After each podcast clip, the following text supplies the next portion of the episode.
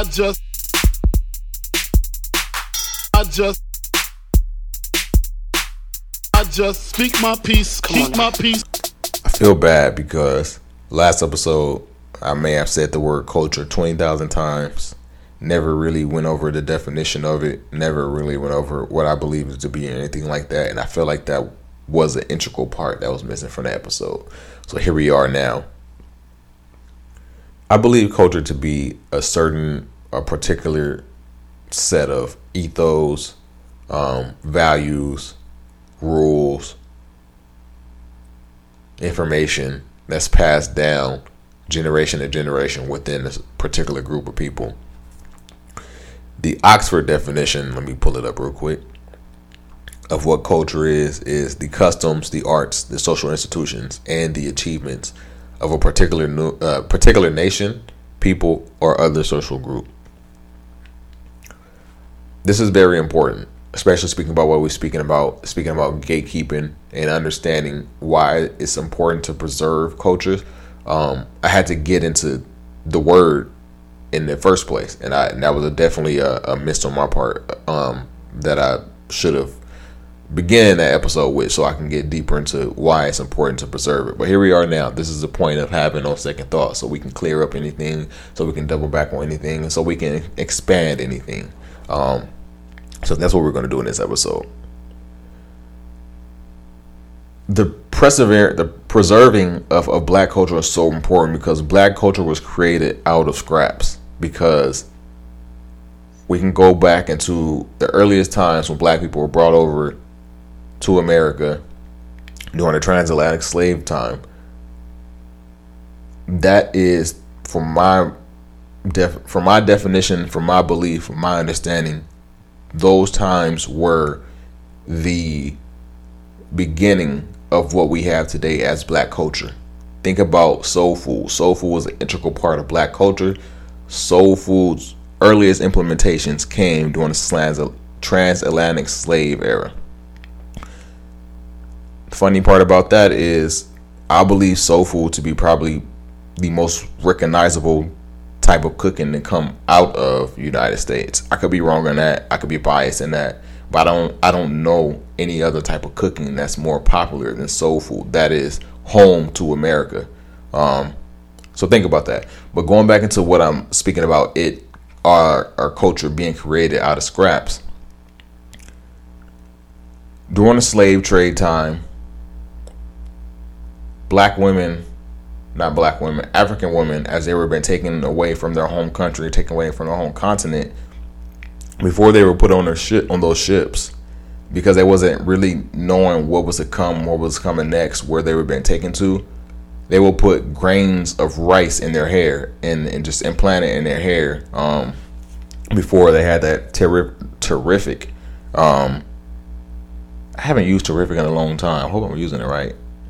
No, terrific is positive. No, before they had the horrific trip. Sorry, um, definitely did not mean terrific. Um, before they had that horrific trip to America, they would put grains of rice in their hair. And the purpose of this, from my understanding, was for them just to have a sense of home.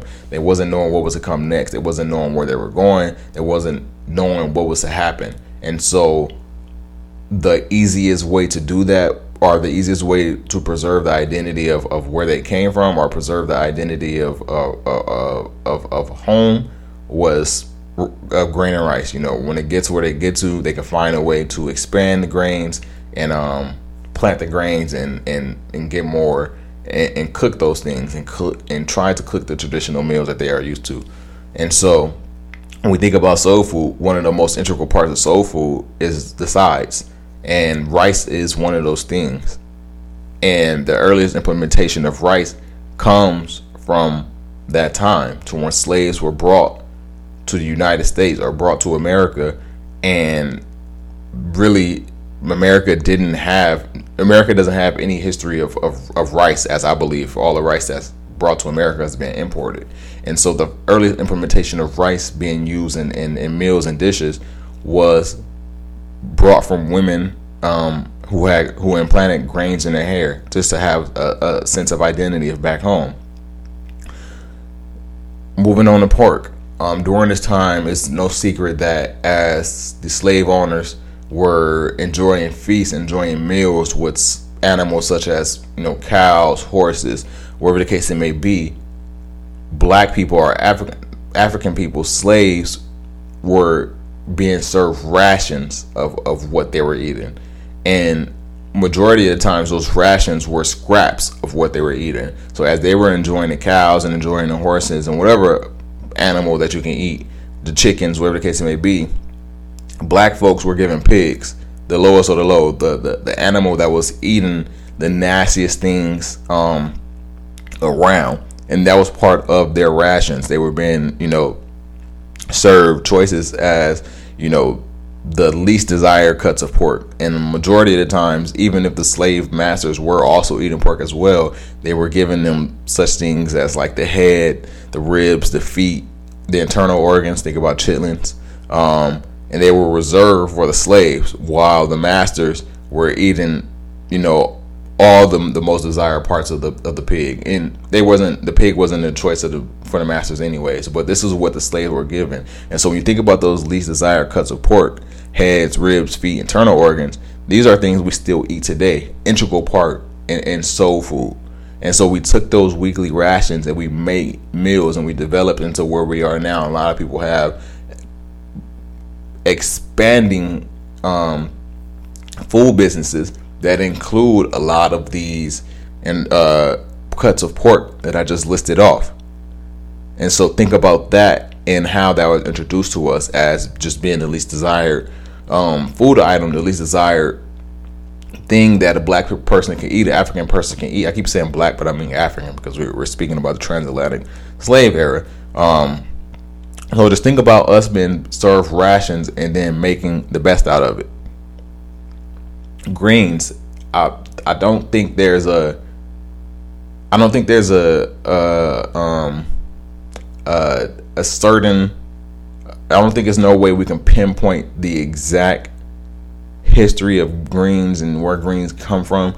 But from my research and what I've read, the history of boiling greens, especially leafing greens, it comes from many cultures, but it's more common in African countries than anywhere else, um, especially um, in Ethiopia and in Ghana. And so when we think about black culture, we think about soul food, greens is also another integral part of soul food. And there's so many other different food items. There's other there's so many other dishes that are integral to the soul food, but I just wanted to point out those three um, just to give you all an idea of what culture and how that ties into all this. Think about how those things were introduced to us and think about how those things have developed now 400 plus years later and how that's like an integral part in our lives despite how you may feel about the food despite you may think it's unhealthy despite you may think it's nasty wherever the case may be soul food is a very important part in black culture.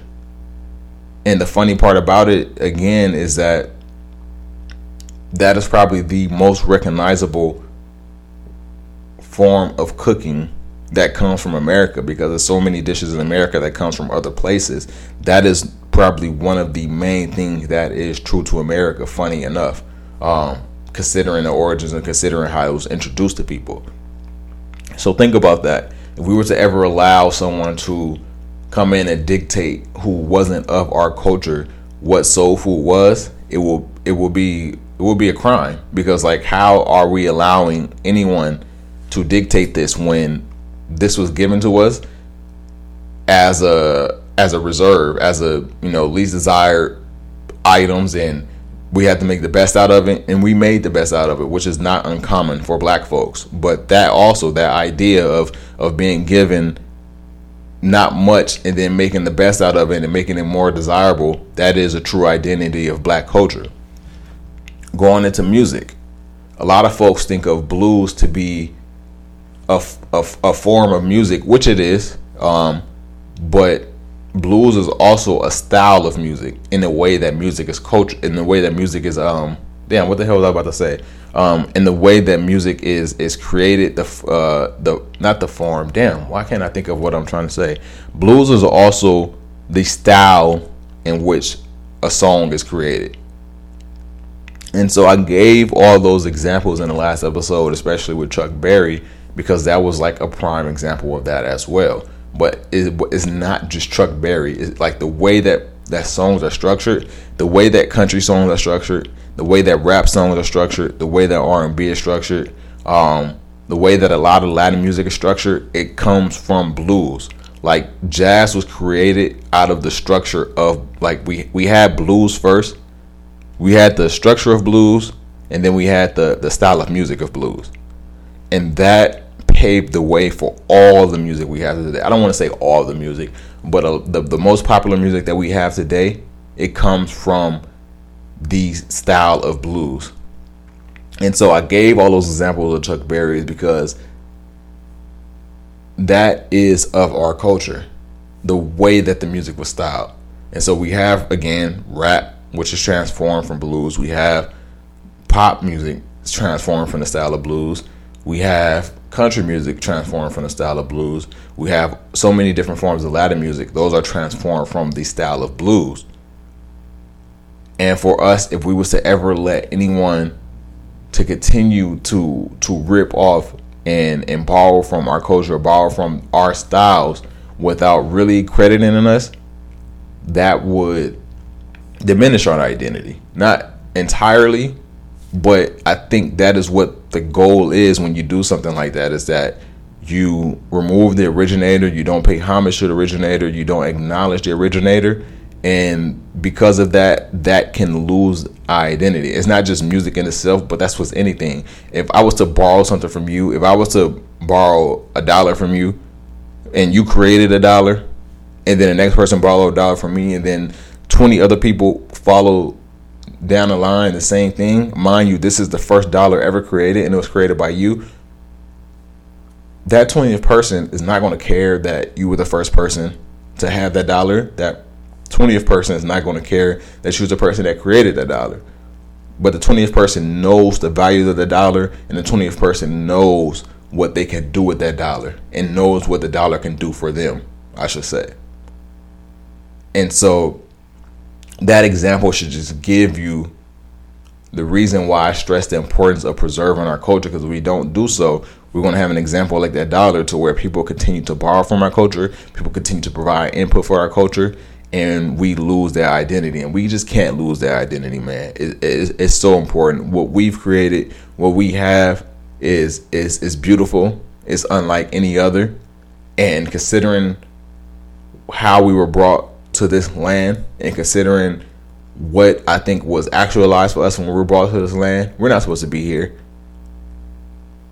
But we persevered and, and we're making the best out of it. Granted, our time here on this land still is, is terrible. Um, we're still treated like less than, but the, the the brilliance and the beauty of black culture is we continue to thrive despite the odds that are against us. And that's part of our culture as well. Knowing that shit ain't gonna be easy, but we're gonna make the best out of it. And if we continue to support each other, we continue to uplift each other, we can make this path a little better for those to come behind us.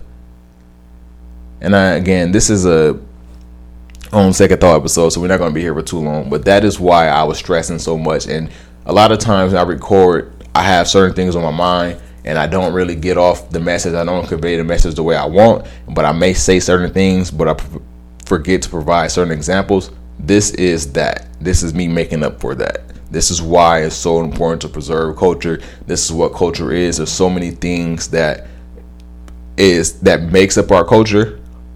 And those two things, as far as speaking about the food and speaking about music, are just two things that are a part of our culture, but there's millions of other things a part of our culture. But we continue to allow people to give people input. We continue to allow people to say, "Oh, because this man made this gesture or did this action on national TV to this other black man." This should happen to him. This should be hard as a career, despite what he has done for 30 years, despite for him having a squeaky clean record, despite him giving us so many classics. People think that they can determine how the careers of our legends go, and we cannot allow that. That's all I have for this week, y'all. Y'all be safe. Y'all be easy. Episode 109 on the way. I'm out.